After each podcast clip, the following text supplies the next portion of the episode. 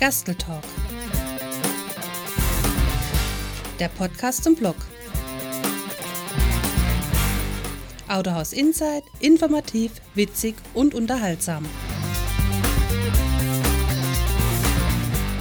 Gasteltalk, powered by gastelblog.de. Hallo und herzlich willkommen zu einer weiteren Folge im Gerstel Talk. Und wir wollen uns heute mit der Frage beschäftigen, wie lade ich ein Elektrofahrzeug im Allgemeinen und bei Opel im Besonderen. Besim ist auch da. Hallo. Hallo. Ja, Besim, du hast schon die ersten Erfahrungen und hast auch deine eigene Wallbox. Genau. Und wie man jetzt ein Auto lädt, in was für, in was für Leistungen oder in äh, was für Zeiten, da wollen wir heute mal ein bisschen näher drauf eingehen. Da gibt es massiv Unterschiede und wir wollen Ihnen noch ein bisschen erklären, wie die verschiedenen Stecker heißen und wie man sie benutzt und vor allem, was dahinter für Leistung steckt. Mhm. Besim. Ja, ähm, Sollen also wir mit der normalen Steckdose anfangen? Diese Schweinenase? ähm, zuerst müsste ich mal anfangen damit, ähm, was das Auto eigentlich auf seiner Seite hat. Ähm, das ist Stimmt. nämlich bei allen ähm, aktuellen und wahrscheinlich auch zukünftigen Elektroautos eine äh, sogenannte Typ-2-Kupplung. Ähm, das ist also auf der Autoseite und ähm, auf, ähm, in vielen Ladestationen ist auf der anderen Seite ebenfalls inzwischen ein Typ-2-Stecker. Ähm, kommen wir aber gleich im nächsten Schritt dazu. Wir fangen nämlich tatsächlich an mit der normalen Haushaltssteckdose. Da kann man auch ein Auto laden. Das ist gar kein Problem. Also es gibt Ladeadapter, die dann auf einer Seite die Typ-2-Kupplung fürs Elektroauto haben, auf der anderen Seite die Haushaltssteckdose. Ähm, Problem ist nur, ähm, dass natürlich eine normale Haushaltssteckdose zwar überall zu finden ist, aber ähm, der, die, das Laden des Autos ähm, relativ ineffizient. Ähm, du weißt, ähm, wenn du äh, zu Hause einen Wasserkocher anmachst, dann läuft der zwar mit voller Leistung, ähm, aber der läuft halt eben nicht stundenlang mit dieser Leistung, sondern tatsächlich nur zwei, drei Minuten. Ja, wenn ich jetzt ein Elektroauto nehme, ich will jetzt ähm, 30 Kilowattstunden laden, das wäre jetzt ähm, bei ähm, Corsa und Mokka etwa so 60 Prozent der Ladung, dann brauche ich bei einer normalen Haushaltssteckdose knapp 17 Stunden dafür. Boah, Ja. okay. Und dann reden wir aber davon, dass 17 Stunden Dauerleistung. Ja. Ähm, also das ist nicht so wirklich ähm, gut für Kabel und Steckdose. Ähm, deswegen ist eigentlich das Laden über normale Steckdosen bei neueren, bei moderneren Autos mit größeren Akkus ähm, wirklich nur für den Notfall gedacht. Ja. Und auch wirklich Notfall, wenn man wirklich längere Zeit ähm, drauf warten kann. Also das heißt, wenn ich das Thema Elektromobilität richtig leben will und auch äh, ein bisschen Spaß dabei haben will, dann sollte ich schon hier irgendwie äh, schauen, dass ich meine Infrastruktur zu Hause mal checken lasse vom Elektriker, der mal schaut, was ist denn bei mir möglich zu Hause und habe ich eine eigene Garage oder habe ich eine Gemeinschaftstiefgarage, wo man vielleicht, was zum Glück mittlerweile gesetzlich geregelt ist, dass man einen Anspruch auf eine Ladestation hat. Ähm, das war vorher mit Umlaufbeschluss und so weiter und wehe. Ein Teileigentümer hat gesagt, nee, will ich nicht, dann war es zu Ende. Das wurde gesetzlich geändert. Sie haben Anrecht auf einen äh, Lade, auf eine Ladestation oder einen Ladeanschluss. Genau. Ähm, also ähm, das mit dem Elektriker, das ist ein, ein guter Hinweis. Ähm, das ist nämlich tatsächlich das A und O. Also man sollte von Anfang an, also selbst auch beim ersten Beratungsgespräch, ähm, einen Elektriker damit einbinden, weil der Elektriker auch wirklich klipp und klar sagen kann, funktioniert es mit dem Sicherungskasten, ähm, packt es überhaupt die Stromzuführung, ja, ähm, wo wäre eine Wallbox angebracht, was für ein Kabel ist da zu verwenden. Weil das sind genau die Punkte, äh, bei denen die meisten Autofahrer so ein bisschen ja, Respekt natürlich haben, das ist gut, ähm, aber dann auch so ein bisschen Sorge, oh, ich kenne mich da nicht aus und dann müssen wir dann Kabel legen. Und in der Regel ist das alles kein Problem. Das ist ein Tagesgeschäft für einen Elektriker. Ähm, und deswegen braucht man einen Elektriker, der sich auch mit dem Thema ein bisschen auskennt. Ähm, und dann ähm, ist es tatsächlich kein Problem, zu Hause eine Wallbox anzubauen. Also vielleicht zum Grundverständnis, jedes Haus in Deutschland ist eigentlich versorgt mit dem sogenannten Drehstrom oder Kraftstrom. Sie haben alle zu Hause einen Dreiphasenanschluss. Also jedes Haus hat das. Und ähm, daraus äh, kann man nun natürlich mit Absprache mit dem Elektriker oder den Stadtwerken oder den Gemeindewerken dann abklären, was kann denn der Anschluss jetzt und was können sie vor allem bei sich äh, auf, ein, anbauen, dass, mit was für einer Stromstärke können sie den laden. Genau. Also Drehstrom ist auch schon ein, guter Stich, ein gutes Stichwort, ähm, weil ähm, es gibt ähm, bei ähm, vielen Ladekabeln, die mit Adaptern arbeiten, ähm, auch tatsächlich einen Adapter für ähm, den Drehstromanschluss. Also ich sage immer Baustelle, äh, Baustrom, ja, dieser große rote Stecker mit den drei Adern. Darüber lässt sich auch ein Elektroauto laden. Ja. Also wer sowas zum Beispiel im Garten hat, das haben gar nicht so wenige Leute. Äh, darüber lässt sich tatsächlich auch das Elektroauto mit einem passenden Adapter laden. Ähm, ist natürlich auch so eine Sache, ähm, ist für den Dauereinsatz, also Dauereinsatz im Sinne von, dass ich da jetzt jahrelang mein Auto dran lade, ähm, nicht so wirklich toll, weil es nicht sehr komfortabel ist und vor allem auch die Kabel ziemlich schwer. Deswegen ist da, wenn man also wirklich regelmäßiger laden will, die Wallbox äh, die beste Alternative. Also, wobei ich jetzt sagen muss, dass Opel hier mit dem Corsa einen äh, Universal-Charger äh, anbietet. Der ist von der Firma Juice. Können Sie gerne mal gucken. Bei Konrad oder bei Amazon findet man einige an Zubehörteile für diesen Lader. Und dieser Lader hat den Vorteil, dass es eigentlich der einzige mobile 22 kW Lader ist, der auf dem Markt unterwegs ist. Genau. Ähm, da gibt es noch diese kleine Spezialität dass einige Autos ähm, nicht mit 22 ähm, Kilowatt geladen werden können. Dazu gehört Corsa und ähm, der, der Mokka. Ähm, hört sich nur auf dem ersten, ähm, auf den ersten Blick schlimm an, ist eigentlich kein so großes Problem. Interessanterweise oder praktischerweise so rum interessiert es eine Wallbox, die einen Typ 2 Anschluss hat, eigentlich relativ wenig. Ja, also ob jetzt 11 kW oder 22 kW oder vielleicht sogar weniger geladen werden, das machen Wallbox und Auto untereinander aus. Ähm, die Wallbox kriegt eine entsprechende Sperre, dass der Elektriker sagt, okay, die Kabelstrecke hier, da will ich nicht mehr, dass da, oder da ist der Kabeldurchmesser nicht so, dass man da jetzt 22 Kilowatt drüber laufen lassen kann, dann wird es in der Wallbox eingestellt. Das heißt, da muss also keiner Sorge haben, dass das Auto aus Versehen viel zu viel Strom zieht also das wird zwischen Wallbox und Auto tatsächlich ähm, ausgehandelt und zwar wirklich jedes Mal. Der Vorteil bei der mobilen äh, Wallbox, die ich gerade angesprochen habe von der Firma Juice, hat äh, den Vorteil, dass ich auf der einen Seite den Typ 2 Stecker habe, der also ins Fahrzeug eingesteckt wird. Dann kommt dieser mobile Charger zwischendrin und auf der anderen Seite habe ich eine Kupplung und dort wiederum kann ich anschließen, was ich eigentlich will. Genau.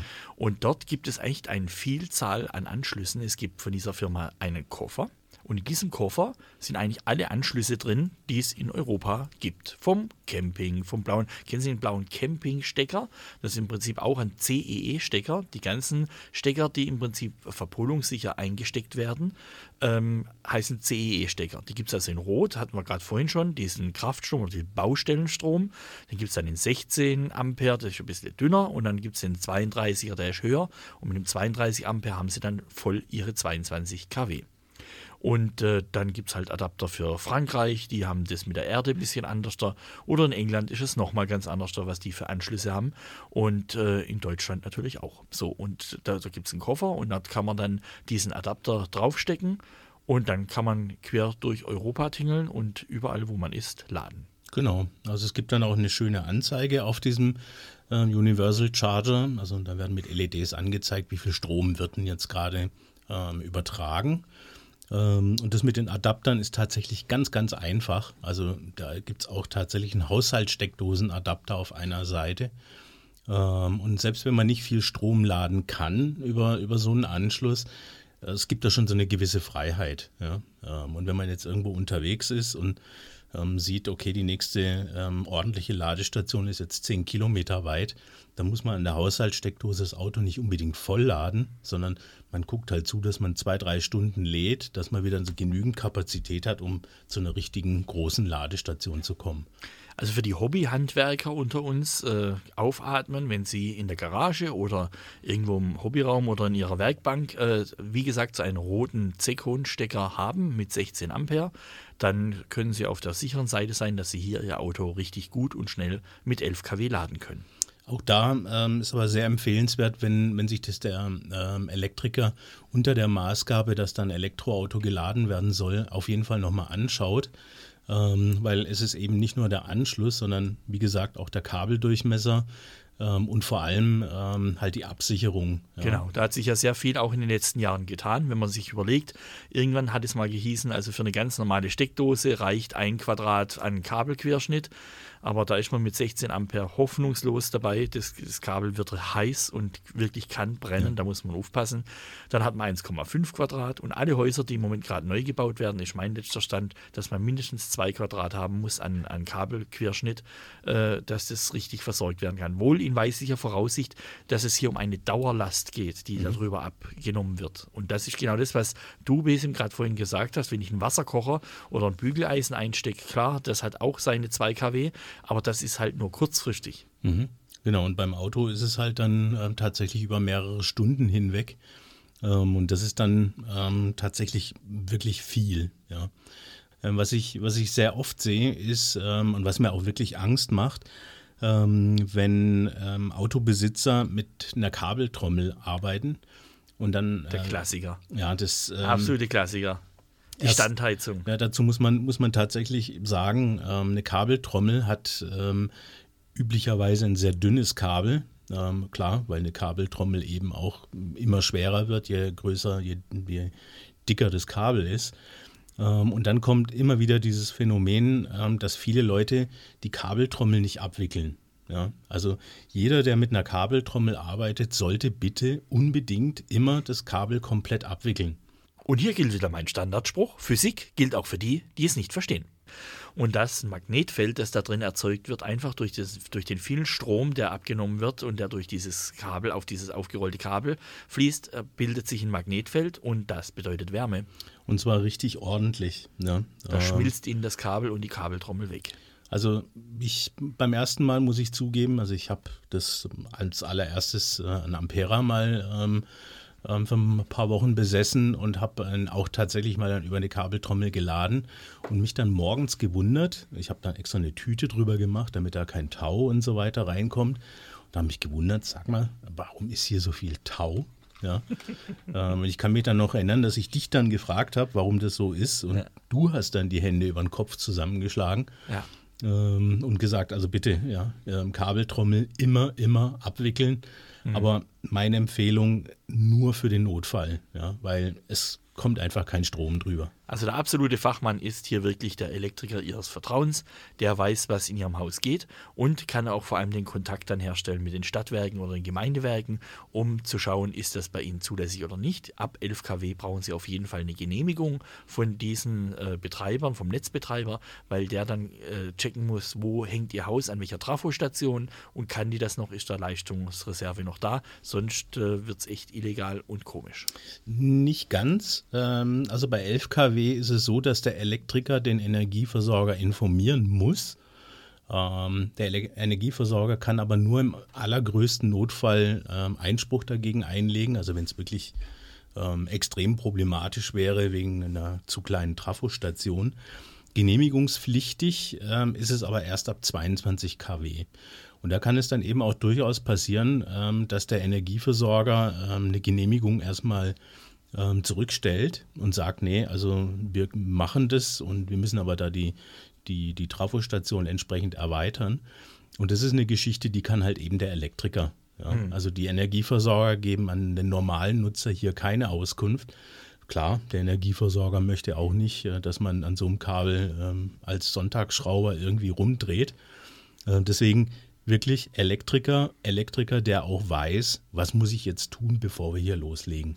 Es gibt nämlich auch, jetzt werden viele gleich denken, oh, ich wohne im Fünf-Partien-Haus und die haben alle, langsam Elektromobilität und dann wird es echt eng, wenn da jeder seine Wallbox haben will. Aber es gibt intelligente Wallboxen, die werden dann per Netzwerk, werden die miteinander untereinander vernetzt und dann sprechen die miteinander und sagen, okay, äh, wir teilen uns jetzt diese 11 oder 22 kW, die uns in, insgesamt zur Verfügung stehen und jeder bekommt ein bisschen was ab. Ähm, in, mit einer intelligenten Wallbox, das ist auch noch ähm, eine ganz nette oder eine ganz interessante ähm, Geschichte. Ähm, es gibt ja inzwischen eine ähm, entsprechende Förderung von der KfW Bank. Ähm, weiß gar nicht, ob da der Pool schon ausgeschöpft ist, aber auf jeden Fall gibt es sehr, sehr hohe Nachfrage danach. Und da ist einer der, der Voraussetzungen, dass es eine intelligente Wallbox sein muss. Also nur intelligente Wallboxen werden gefördert. Ähm, und da gibt es dann sehr ähm, interessante Geschichten, also dass Wallboxen untereinander organisiert werden. Es gibt aber Wallboxen, ähm, die sich in den Smart Home einbinden lassen, mit einer App steuer, gesteuert werden können. Ähm, und gerade wenn man so in Richtung Zukunft denkt, dass man sagt, okay, ich möchte Photovoltaik nutzen, ja, ich möchte ähm, meinen Strom vielleicht, wenn mein Energieversorger das ermöglicht, ähm, nachts vor allem laden das ist dann mit einer intelligenten Wallbox auf Dauer eine sehr interessante Geschichte. Wir sind auch schon fast am Ende und aber wollen immer noch darauf hinweisen, wir haben jetzt, äh, morgen ist der 1. Mai 2021 und äh, ich sage deshalb das Datum nicht, dass wenn einer die Podcast-Folge irgendwie nächstes Jahr hört, dass der denkt, oh, da gibt es noch was. Aber Stand heute gibt es auch immer noch enorm Förderung vom Staat für Elektroautos. Und wir reden von 9000 Euro. Mhm das sollte man sich nicht entgehen lassen und wer weiß, wie lange es das, das noch gibt und deshalb ran an den Speck. Mhm. So, und wir sagen einfach mal wieder Tschüss und jo. wir hören uns das nächste Mal beim nächsten Thema. Tschüss. Bis dann. Ciao.